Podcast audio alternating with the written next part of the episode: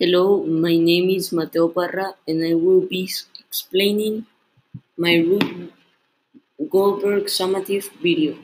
Now, as I went through my video, very detailed, and trying to take notes about it, I came to a conclusion, and this podcast will give you the answers to where the energy changes and what energy it possesses. So, I am going to explain my video right now. At the beginning, it was kinetic energy. I say this because it was a moving object, and kinetic energy is the energy of a moving object. Now, right before the end, when it is like those little stairs that goes to one part and then falls to another, and then on the book ramp, it goes through a little tunnel, and then on the cup, on that part,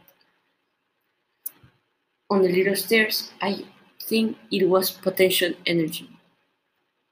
And I say this because potential energy is the energy of stored energy, meaning that when kinetic energy goes lower, the higher the potential energy rises.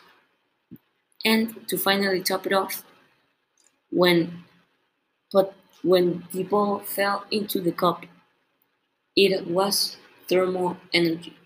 I say this because while I was doing my summative, the before summative with the skater, I made an observation that when an object was is moving on the air and falls to the ground, stays there, completely sit and not moving, it has thermal energy.